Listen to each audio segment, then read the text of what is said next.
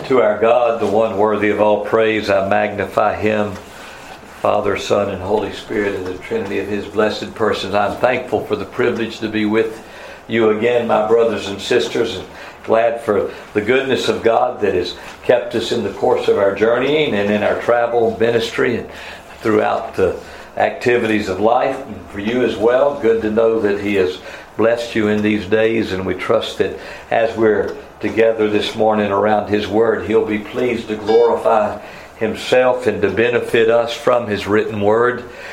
we looked last hour in John chapter 21 and also looked in a little way at, at an overview of John's Gospel. And I want us to turn to John's Gospel once again, please, in this hour. And I direct your attention to chapter 11 of the Gospel according to John. And as we would read from that chapter, I would just uh, give you a few select verses that we want to read instead of the whole chapter. We do well to read it all, but it's a lengthy one. Some of you may recall that in this chapter, John records by inspiration the resurrection of Lazarus. It's a, it's an, interesting chapter in so many ways, but I want us to focus on the uh, latter portion of that story as John records it by inspiration in what our Lord Jesus does actually at the graveside of Lazarus. And in order to pick up there, uh, let's just uh, pick up at verse 34 as our Lord is speaking there concerning where, where Lazarus had been laid in, in burial. Uh, verse, uh, well, let's just read verse, 20, verse 33 to to, to pick up the uh, middle of that sentence. When Jesus therefore saw her weeping, that is Mary, and the Jews also weeping which came with her, he groaned in the spirit and was troubled, and said, Where have ye laid him? They said unto him, Lord, come and see. Jesus wept. Then said the Jews, Behold how he loved him.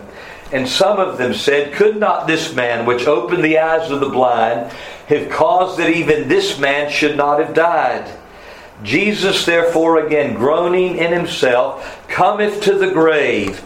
It was a cave, and a stone lay upon it. Jesus said, Take ye away the stone. Martha, the sister of him that was dead, saith unto him, Lord, by this time he stinketh, for he hath been dead four days. Jesus saith unto her, Said I not unto thee that if thou wouldest believe, thou shouldest see the glory of God? Then they took away the stone from the place where the dead was laid, and Jesus lifted up his eyes and said, Father, I thank thee that thou hast heard me. And I knew that thou hearest me always, but because of the people which stand by I said it, that they may believe that thou hast sent me.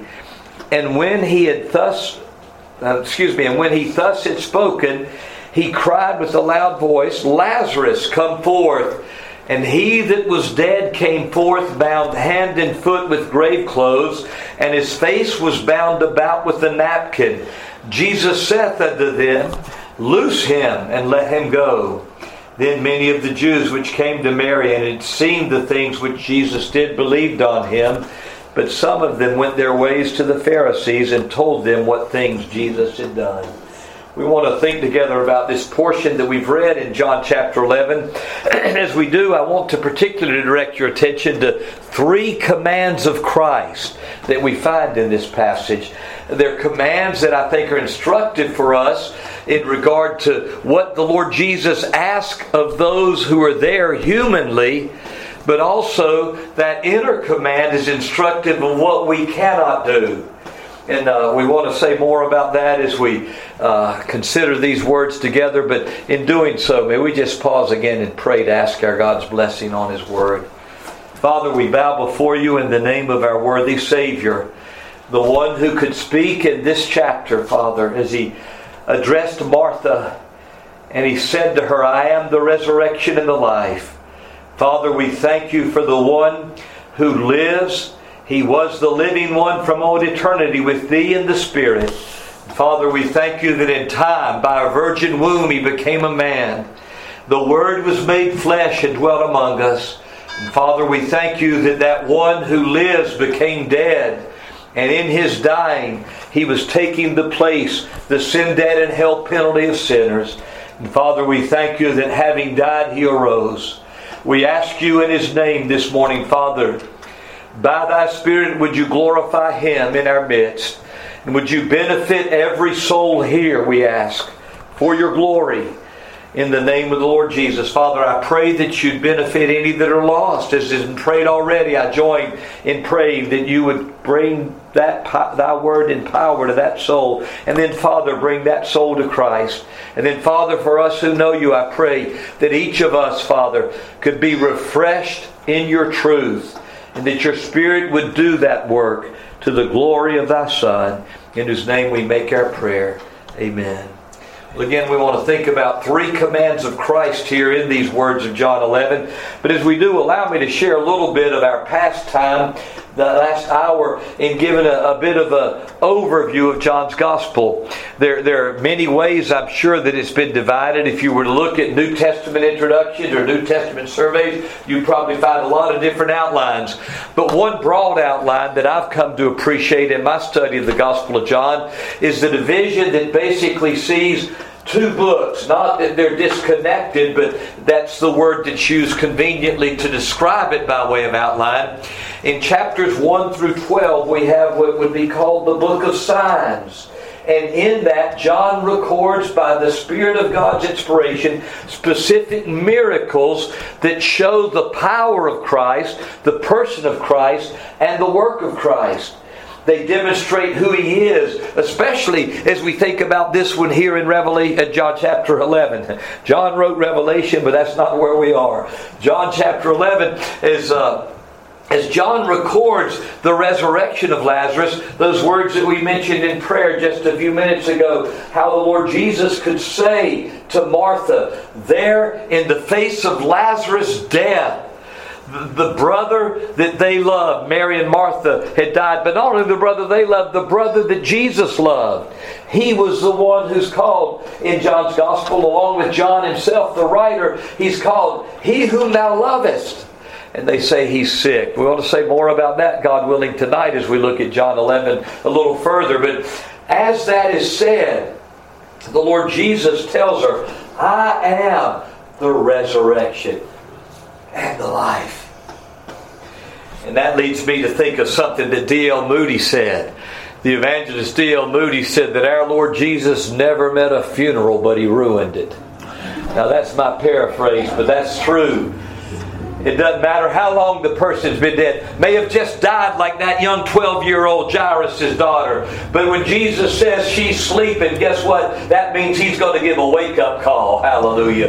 And by, by that wake up call, she's going to get up and he's going to tell her mom and dad, give her something to eat. You don't tell, you don't say that to a dead person or of a dead person, but he resurrected her. And then there was that widow of Nain's son. They were bringing his body on a coffin out of the city to go bury him. And Jesus has a crowd walking into the city with him. The two crowds meet, and he touches the coffin, and he says to that young man, Arise. And that widowed mother, whose only son had died, sees that son raised to life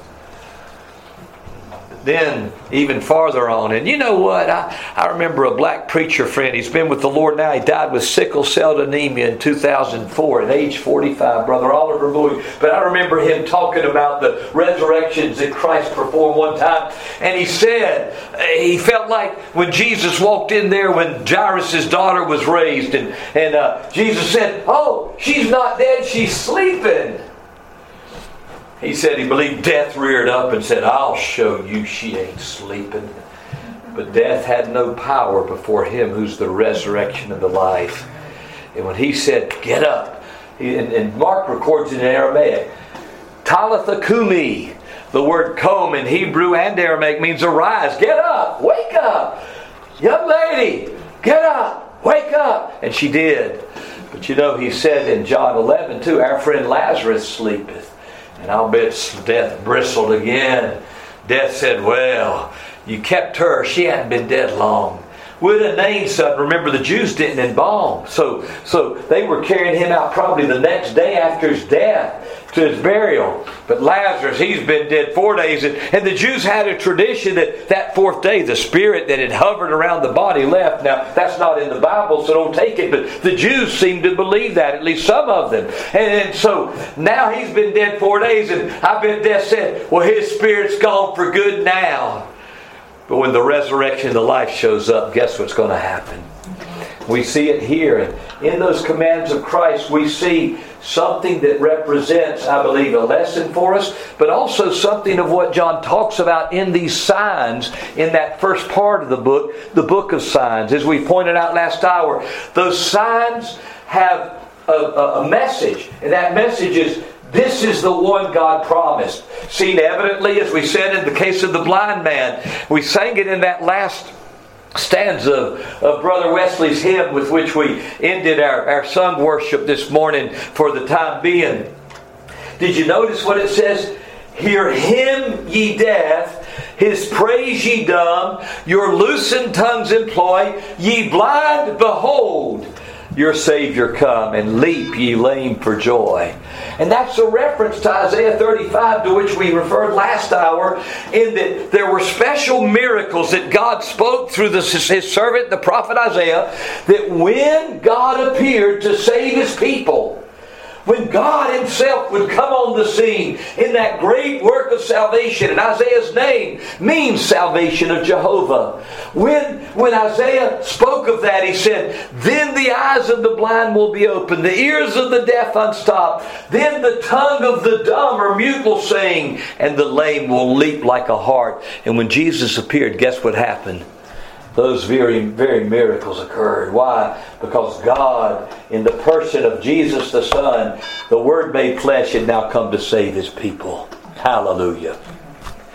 And as that happened, John, by inspiration of the Spirit, picks out these specific miracles. Starts with the miracle of the water being turned to wine in, in Cana of Galilee at the wedding. And water for the Jews was a picture of the Word but you see, Christ has the power to take the water of the Word and make it wine for us. In other words, by nature, you and I don't have a receptivity or taste for God's Word. And yet, He's able to do that, which gives to us the ability to enjoy, to savor, to delight in the Word. And that happens by grace. And, and so these signs become miracles that show to us spiritual truth. They convey to us the reality of what grace can do. Mr. Wesley again called it well in that hymn Hear him, ye deaf. But a deaf man can't hear. He can when the Lord of life gives him hearing. His praise ye dumb, you mute.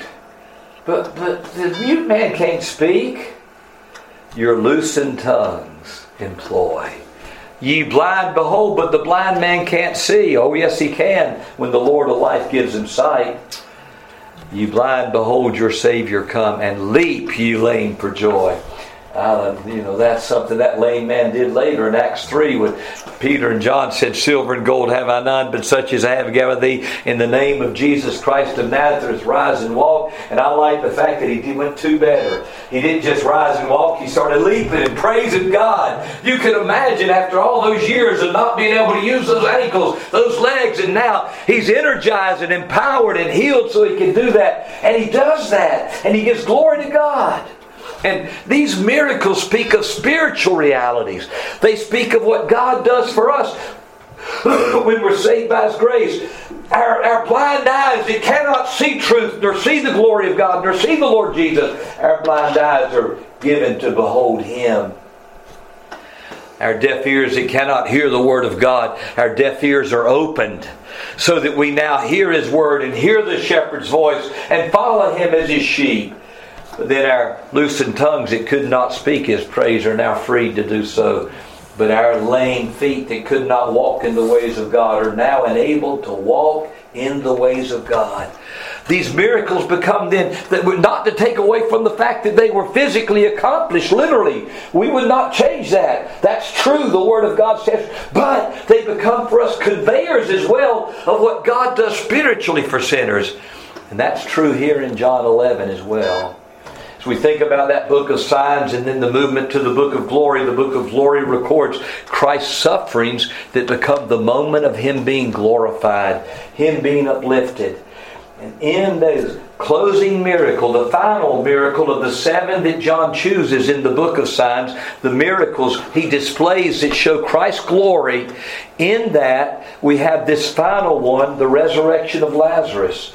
And it's a sign too, in that not only was there the physical miracle of life that a man dead four days received, but there was also the spiritual aspect of what God does in grace for sinners, in salvation. And this is something that I'm afraid much of Christendom today, even evangelical Christianity, is forgotten. Is that people who are not saved are spiritually dead. Now, if I made that up, I wouldn't ask you to believe it. But I didn't make that up. God's Word plainly teaches it. Paul, at the end of his prayer in Ephesians 1 for uh, God's saints there at Ephesus, speaks about that they might know the power of God in their lives the exceeding great greatness of his power toward us who believe. And then he adds this, which he wrought, that is, which he worked or displayed in Christ when he raised him from the dead and set him up, up above all principality and power, every name that is named. And then, having said that at the end of chapter 1, the power he wrought in Christ when he raised him from the dead, in Ephesians 2 1, he says, And you hath he quickened who were dead in trespasses and sin then he tells us where we were. Why don't we just look at it? Find that in your Bibles, please, with me. Ephesians chapter 2. And notice the words the Spirit of God uses to express the spiritual state of humanity in Adam, where we were before we came to know the grace of God. And he takes us to the cemetery. He takes us to the, to the graveyard. Now, let me just ask you to notice those words of verses 19 and 20 of chapter 1 that segue into chapter 2 for us. Those words again ephesians 1.19 as paul prays for god's people he prays that they know several things and among them he prays this verse 19 they might know and what is the exceeding greatness of his power to us who are usward who believe according to the working of his mighty power which he wrought in christ when he raised him from the dead and set him in his own right hand in the heavenly places. Now notice verse 1 of chapter 2 and you not just Christ, but you. Not physically yet, but spiritually. And you hath he quickened. Why did I need to be made alive? Now, quickened is a good King James word there. I like it. I love our King James. And when I was a boy, my mom would sometimes cut my nails, sometimes she trusts me to do it. And you know what? If you cut too far beyond the cuticle, the white part, you know what she'd say? You cut it to the quick. What do you mean by that? That living part of your finger, or, or finger if you're really southern, right? that, that, that, that, that, that part which is quick. Why? Because it's living. And we were quickened. What happened? I was dead, but I was made alive. I was quickened. I came to have quickness or life. That's what God does. And that's what happened. Not only did God raise Jesus spiritually, and, uh, excuse me, physically, but He raised us spiritually in union with Christ.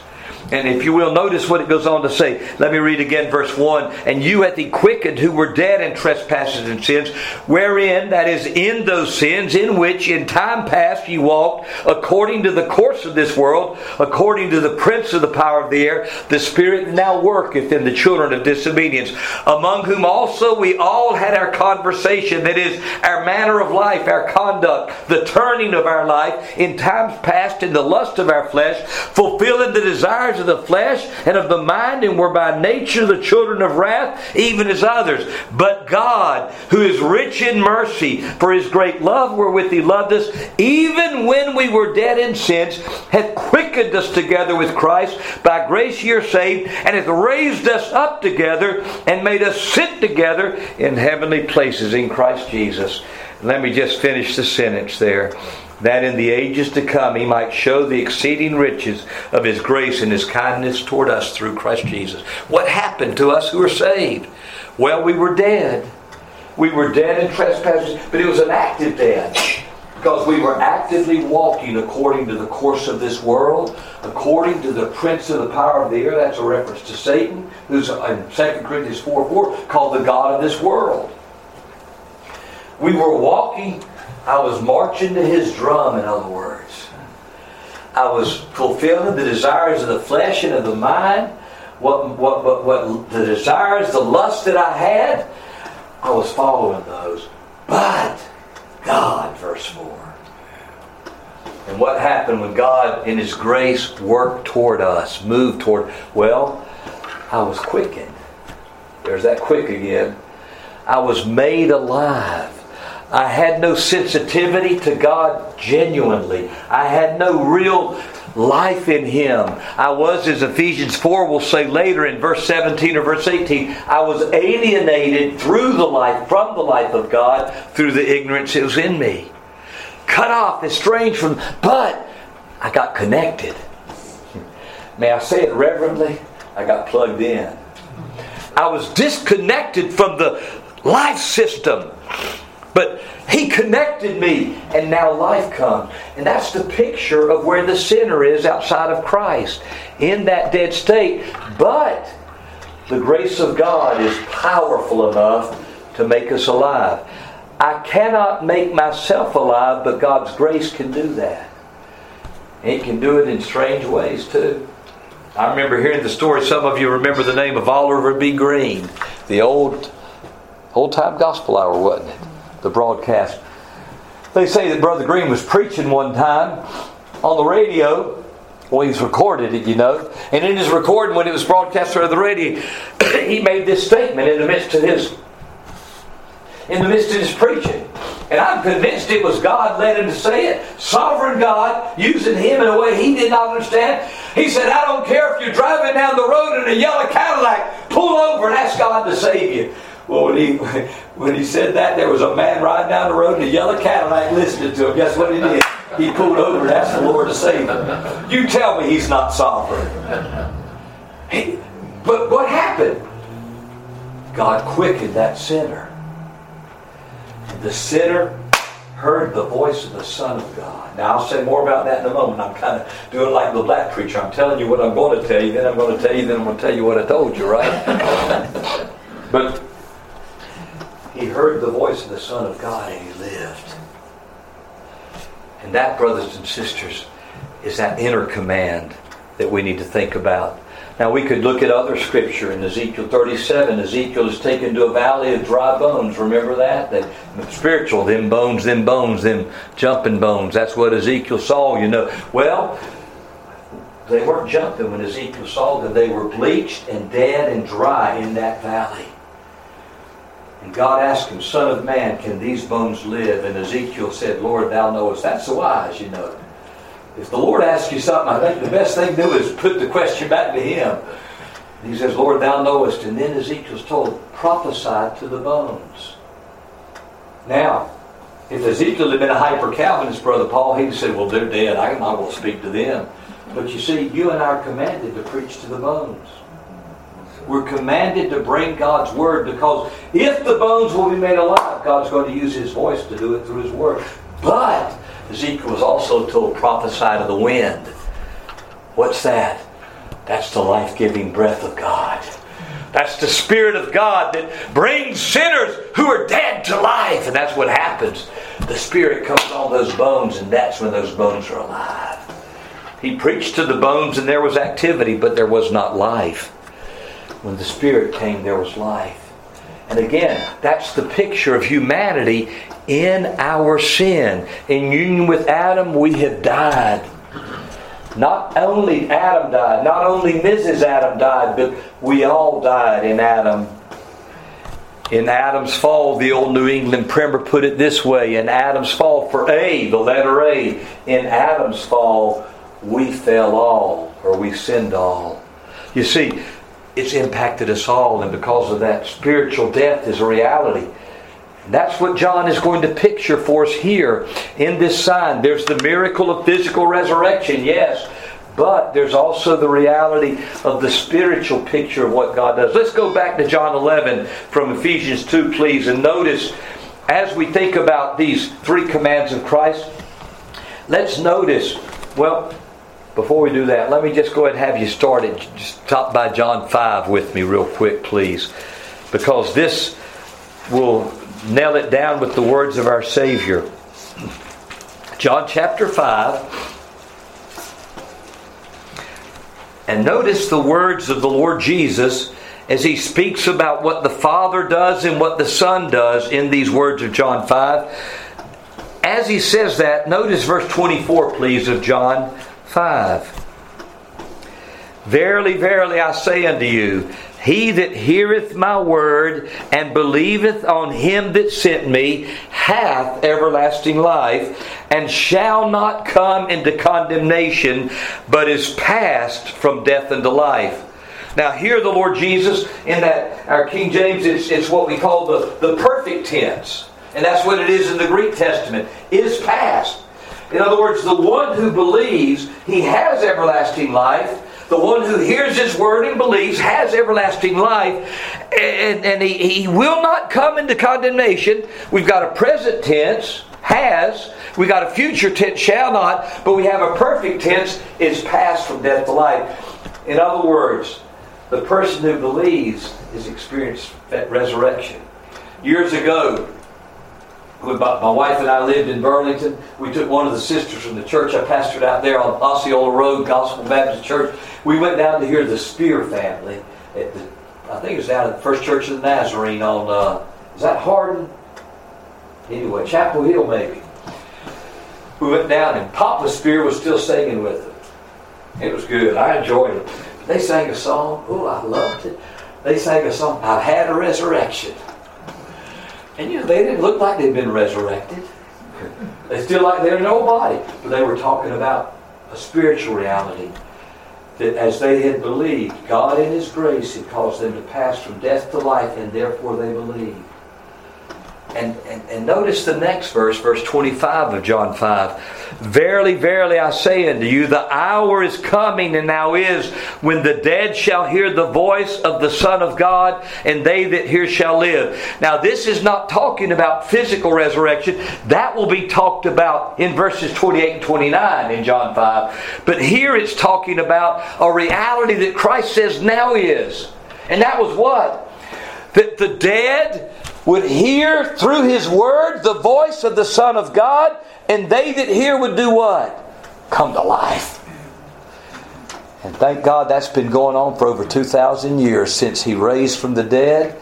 There are those who've heard the voice of the Son of God through the gospel, through the word, and as they've heard that, they've come to life.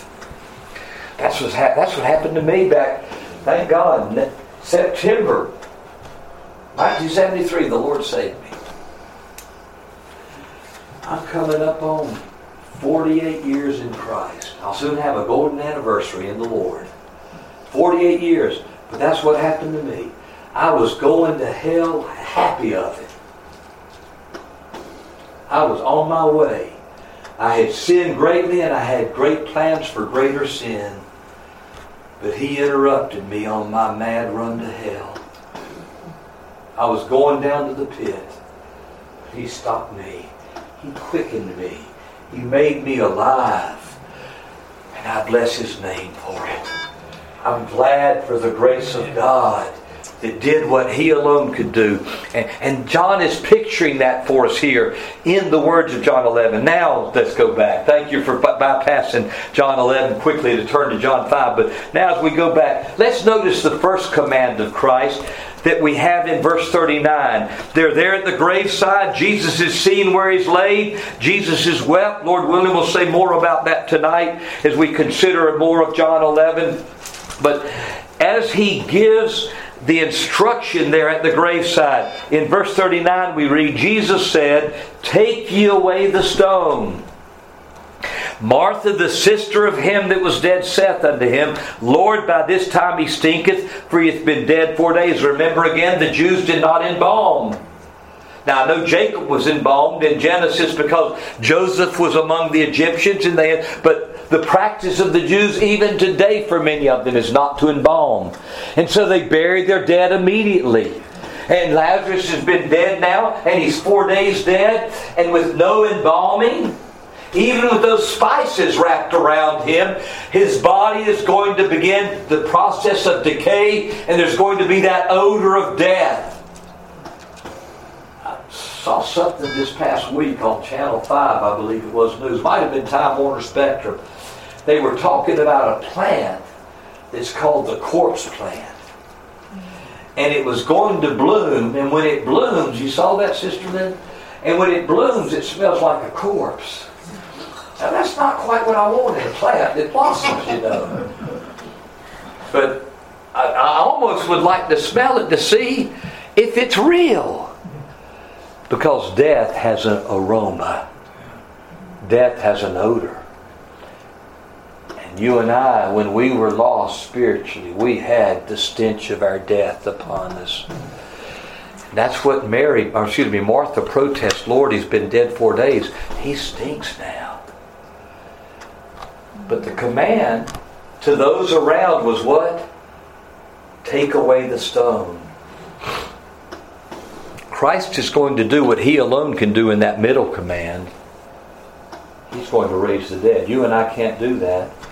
But there are some things you and I as believers can do. What is that? Get the stones out of the way of the spiritually dead. What do you mean by that, Dave? Well, Sometimes we, I'm afraid, put stumbling blocks in the way of the dead, don't we? What does the Bible say about those stumbling blocks? Don't do it. Get them out of the way. And, and you know, uh, humanly, now again, I'm speaking in the realm of the human, but that this is a command to the people. It, it's something that could be done by those who were there. I mean, I don't know how many, four or five of those big Jewish men probably could have rolled that stone away easily. And there are some things that impede the gospel. We do well to remember, remove them. I, I, I can't identify all of them, but sometimes there are regions to which the gospel's not gone. And I believe the gospel is the means by which God does quicken sinners. As Peter talks about the word of God which liveth and abideth forever in 1 Peter 1, when he comes to verse 25, after he speaks of how they've been born again, not of corruptible seed, but of incorruptible, by the word of God which liveth and abideth forever, quoted in Isaiah 40, when he gets to the end of that, talking about the seed of the word, the incorruptible seed by which we're born again, he says, And this is the word, verse 25 which by the gospel has been preached unto you. In other words, this is the word which has been proclaimed as good news to you. And I'm glad for that imperishable message of life that the good news of Christ is. The gospel that tells of God's activity for us. The activity of God without which we could not be saved. Had God not done it, I would have perished. You would have perished. But God has done that work in Jesus Christ that brings salvation to sinners, brings us out of death to life. I'm about to go black on you. oh my, the word is sweet, I tell you. I'm glad that he passed by my plot. I'm glad, as Brother Parsons wrote so well, I'm glad he came to me. I could not come to where he was. but He came to me. Brothers and sisters, as we think about the dead now, we've been made alive who know Him, but as we think about the dead now, let's take away the stones. Let's realize that all of life now for us is about the gospel. You say, Brother David, I'm not called to preach. No, but every believer is called to follow and to serve. Amen? Every one of us called to follow Him, to take up our cross. That He didn't say that was a command for just preachers, did He? Every one of us called to take up our cross and deny ourselves. Because sometimes when we don't deny ourselves, what happened? We put some stones in the way. Take away the stone, child of God. Do that which God would use to make a bridge to the gospel instead of a stumbling stone. Make it a stepping stone. Amen? And that, brothers and sisters, is what our Lord says. Take away the stone. But then there's that inner command, and that's the best to me because it's the command that Christ gives to the dead. He doesn't address it to humans that are living like he did take away the stone. He said, Take ye away the stone. There's that plural, you, in, in, in our King James. Take ye away the stone. But now, after he prays, and he has to rebuke Martha a little bit because she said, Lord, he stinks. And he says, Didn't I tell you if you'd believe, you'd see the glory of God? And then he prays. And as he prays and finishes that prayer, verse 43 of John chapter 11 says, And when he had thus spoken, he cried with a loud voice, Lazarus, come forth. I like what one brother said. He said, Lazarus, come forth, because if he hadn't said Lazarus, any other dead person in that grave would have come out. Why? Because of the power of the voice of the Son of God. That's the power of Him who is the resurrection, the life. He has the ability to raise the dead. But the good news is, He not only raises the dead physically, but He raises the dead spiritually. And that's again what John 11, uh, 525 was referring to. Marvel not, the hour is coming and now is when the dead shall hear the voice of the Son of God, and they that hear shall live. Now, when you read the details after this resurrection, in verse 34, verse 44, it says, He that was dead came forth how? Bound hand and foot with grave clothes. Now, they wrapped him in grave clothes with uh, aromatic spices bound in between so that it would somehow uh, soften the smell of death. But as they wrapped him, Lazarus would have been one way or the other. I don't know if they did this, but one way or the other, he'd have been bound. You see my feet? You may not, but they're tight. And he's wrapped up like that. How's that man going to get out of a tomb? It had to be a miracle, right? Amen. Amen. How were you and I going to get out of our tomb? It had to be a miracle. Because the voice of the Son of God spoke and said, Come forth. Oh, I love it. There's a song, there's a stanza in Brother Wesley's hymn that we didn't sing. Let doubt and boast. He speaks. Please listen. I'd love for you to hear the voice of the Good Shepherd through my voice. He speaks and listening to his voice, new life the dead receive. That's what Charles Wesley. He didn't know. He didn't, he didn't believe in sovereign grace, but he sure wrote about it. he speaks in listening to his voice, new life the dead receive. That's what happens spiritually to those the Son of God visits and says, Come forth. And I remember well the day when I was dead, but all of a sudden I came to life. I remember, and for some it may have been more of a process you may not remember, but for many of you, you might remember that day when all of a sudden new life was yours because there was a new world open to your view now. There was a, a realities that you'd never seen. You were like the little boy who was riding down the road in the car with his dad, and he said, Dad, I can read. He said, How do you know, son? He said, I'm seeing words everywhere. In other words, he looked at the billboard and he could read now. He, he'd been learning the letter, but now he could put them together. And I'm reading now. And all of a sudden, we were seeing things everywhere we'd never seen before. I love the way Mr. Robinson put it when he said, Heaven above is softer blue, earth beneath is greener green. Something lives in every hue Christless eyes have never seen all of a sudden I saw something I realized this is my Father's world. I've been born again. I'm His and He's mine. Oh, hallelujah. Why? Because of that voice of the Son of God that said, Come forth! And now I was alive, alive from the dead, alive for the first time. And that's the word, the power of the Son of God that can quicken the ones who are dead in sin. And that's why we as believers should never give hope up, I'll give up hope on for people that are lost. Why? Well, because I'm, I'm going to say, I realize some have gone past God's deadline, we can say, I think, biblically, but, but I'm going to kind of say, since I don't know that, while there's life, there's hope. Because I have a feeling probably the dying thief wouldn't have been on your prayer list.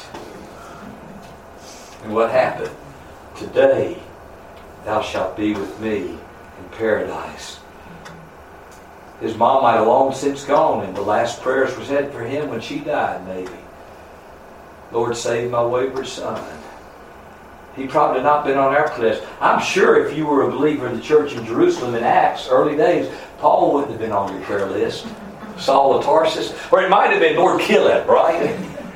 Lord, destroy him. But what happened? God saved him. Why? Because on his way to persecute Christians, the, the authority of the high priest in those papers in his hand, on his way, Christ spoke to him. And what did Christ do? Come forth, Saul. And what happened? He that was dead came forth. Who are you, Lord? I'm Jesus, whom thou persecutest. Lord, what would you have me do? All of a sudden, he's his Lord now. That's grace, brothers and sisters. That's the power of the gospel. Well, that's what our Lord did there with Lazarus. Lazarus, come forth. That's the second command of Christ. I would ask you this morning if you heard his voice, has he spoken life to you?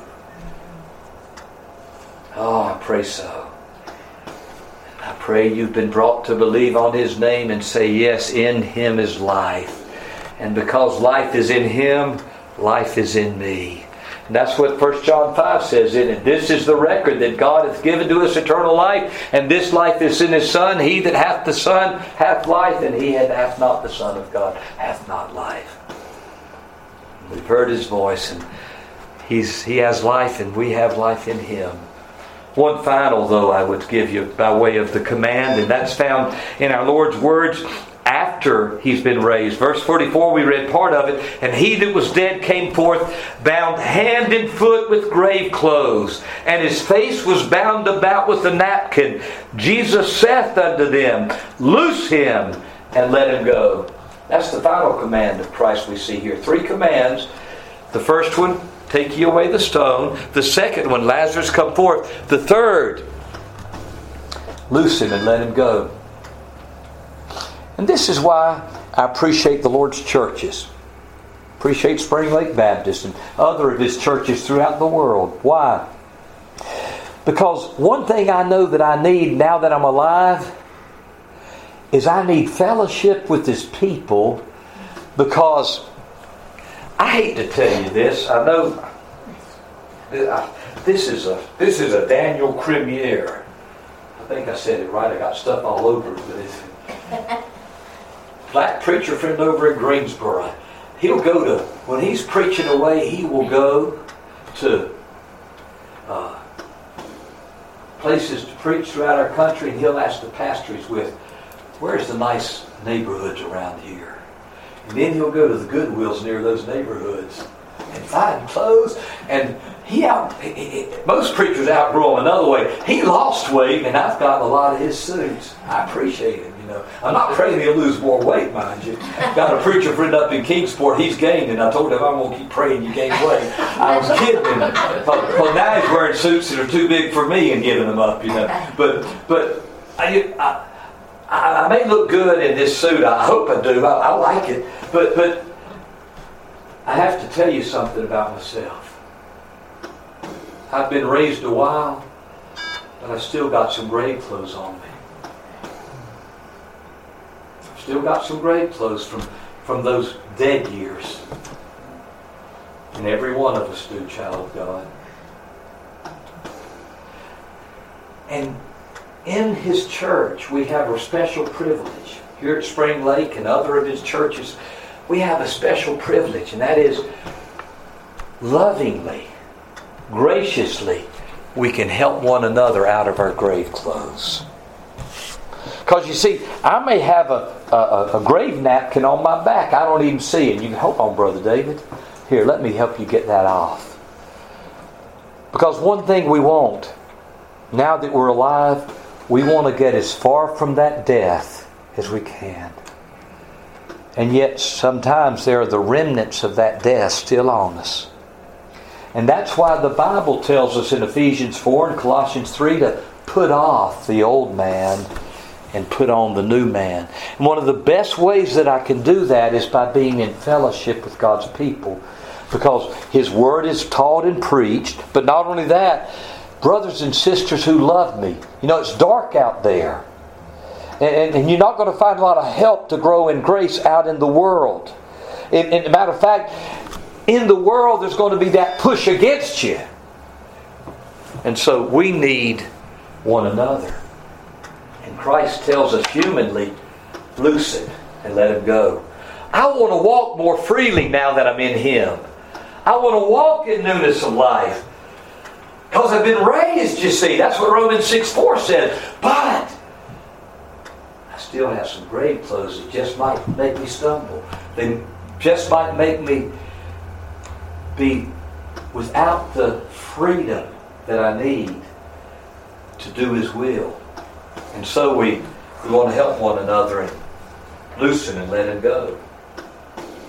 That's what happened to Lazarus. Like I said, it was a miracle that he came forth because he's bound. But Christ then said to those around him, Loosen and let him go.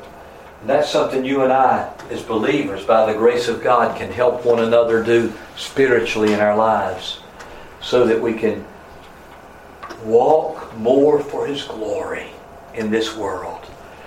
We can walk worthy of the calling with which we've been called. We can walk not as other Gentiles walk. We can walk in the light. We can walk in wisdom. We can walk in love. That's what we're called to in our walk.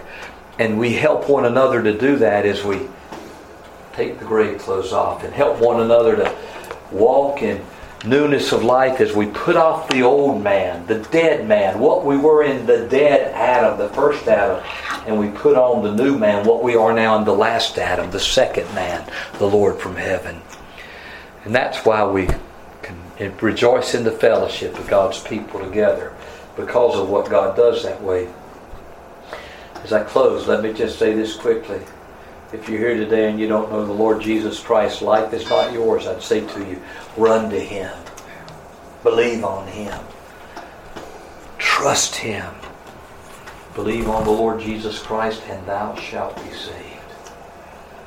But if you know Him today, may we, in a studied effort and exercise of His grace in our lives, may we put off and put on like we ought to.